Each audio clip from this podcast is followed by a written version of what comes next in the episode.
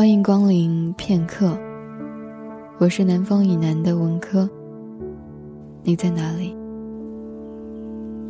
风雨过后不一定有美好的天空，不是天晴就会有彩虹，所以你一脸无辜，不代表你懵懂。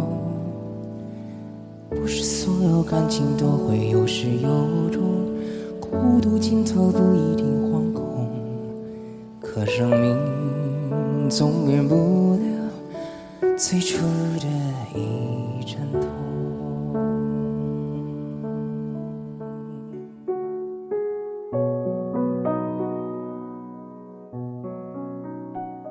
他的妻子因为意外事故离开他身边已经四年了。他因为无法兼顾父母双亲的角色，而感到挫折。有一天晚上回到家，他只是很简短的和孩子打个招呼，就因为身体疲累，不想吃晚餐。脱掉西装之后，就直接往床上躺下。就在这个时候，轰的一声，红色的汤汁跟泡面。瞬时弄脏了床单和被单。原来有碗泡面在棉被里。这小子真是的。他拿起一个衣架跑出去，往正玩着玩具的儿子的屁股就打。儿子一边哭，一边告诉他：“饭锅里的饭早上已经吃完了，到了晚上，见爸爸还不回来。”我就在橱柜的抽屉里找到了泡面，想吃泡面，可是想到爸爸说不能乱动煤气，所以就打开水洗澡的水龙头，用热水泡了泡面，一个自己吃，一个想留给爸爸吃，怕泡面凉掉，才把它放在棉被里捂着，等爸爸回来。正在玩朋友借来的玩具，所以爸爸回来忘了讲。他不想让儿子看到自己流泪，所以冲到洗手间，将水龙头打开，大声的痛哭。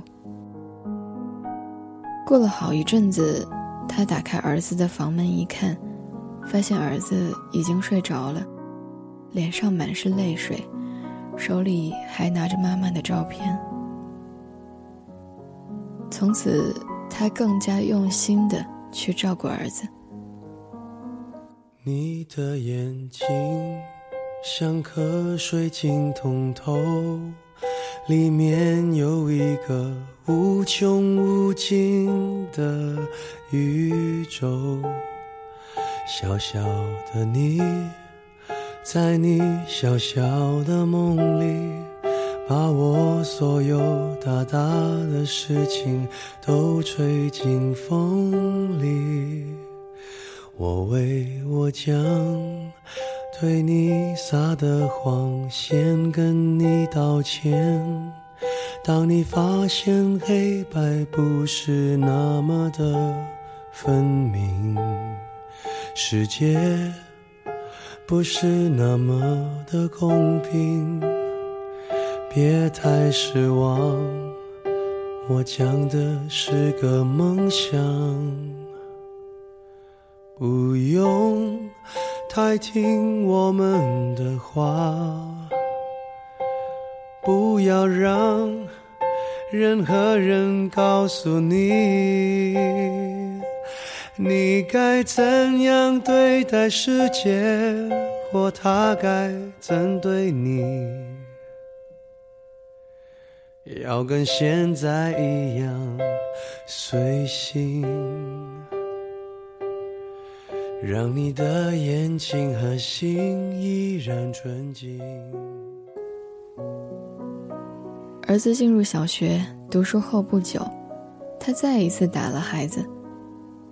那天老师来电话说，儿子没有去学校。他立刻请假回家，满世界的找儿子。几个小时后，在一家文具店的门口，看见儿子站在电动玩具面前。于是他生气的打了儿子。儿子并没有说出任何的解释，只是说了声对不起。一年后，他接到小区邮局的电话，说儿子把一捆没有写地址的信，恶作剧的放进邮筒里。每年到了年底，正是邮局最忙的时候，所以这对他们造成很大的困扰。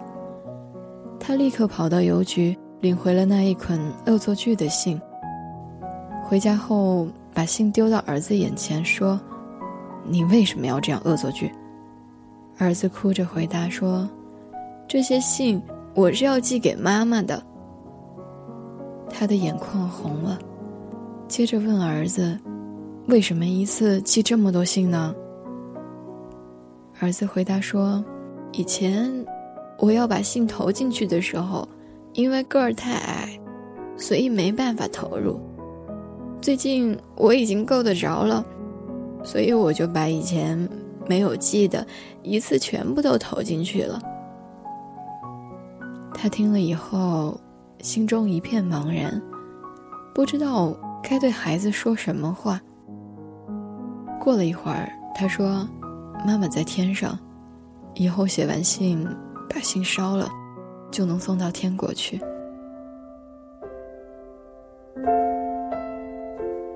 孩子睡着之后，他打开了那些信，想了解一下孩子想跟妈妈说些什么。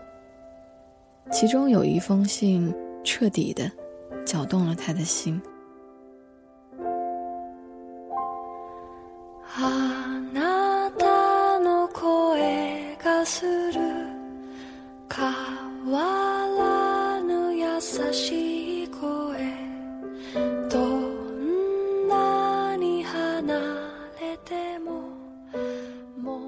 亲爱的妈妈，我很想念你。妈妈，今天在学校里有妈妈和孩子一起的才艺表演，但是因为我没有妈妈，所以就没有去参加。我也没有告诉爸爸，怕爸爸会想念妈妈。结果爸爸到处去找我，但我为了让爸爸看到我很开心的样子。所以故意坐在了电动玩具面前。虽然爸爸骂我，但是我到最后也没有告诉他原因。妈妈，我每天都看到爸爸对着你的照片发呆。我想爸爸也跟我一样，很想念妈妈吧。妈妈，我现在已经记不清楚你的声音了。妈妈，请你让我在梦中再一次。能够看到你的脸，听到你的声音，好吗？听说把想念的人的照片放在怀里睡觉，就会梦到他。可是妈妈，我天天晚上这么做，为什么你还没有出现在我的梦里呢？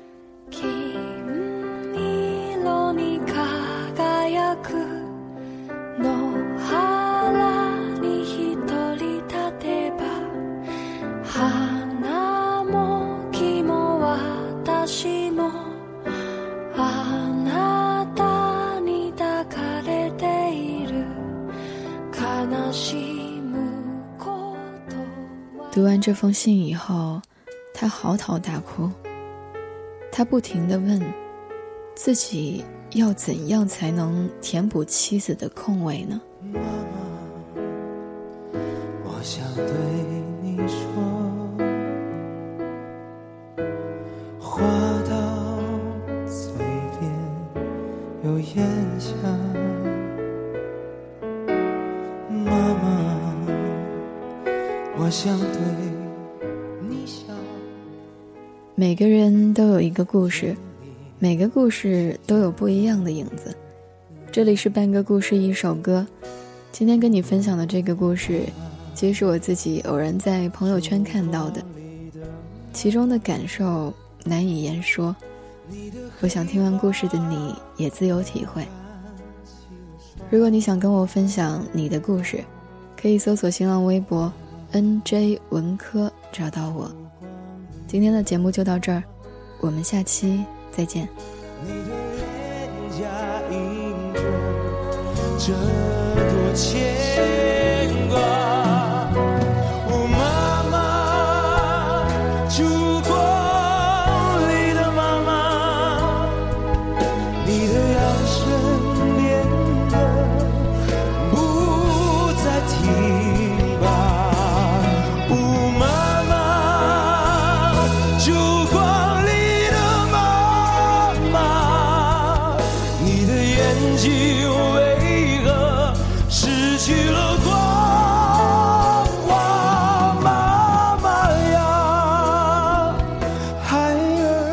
长大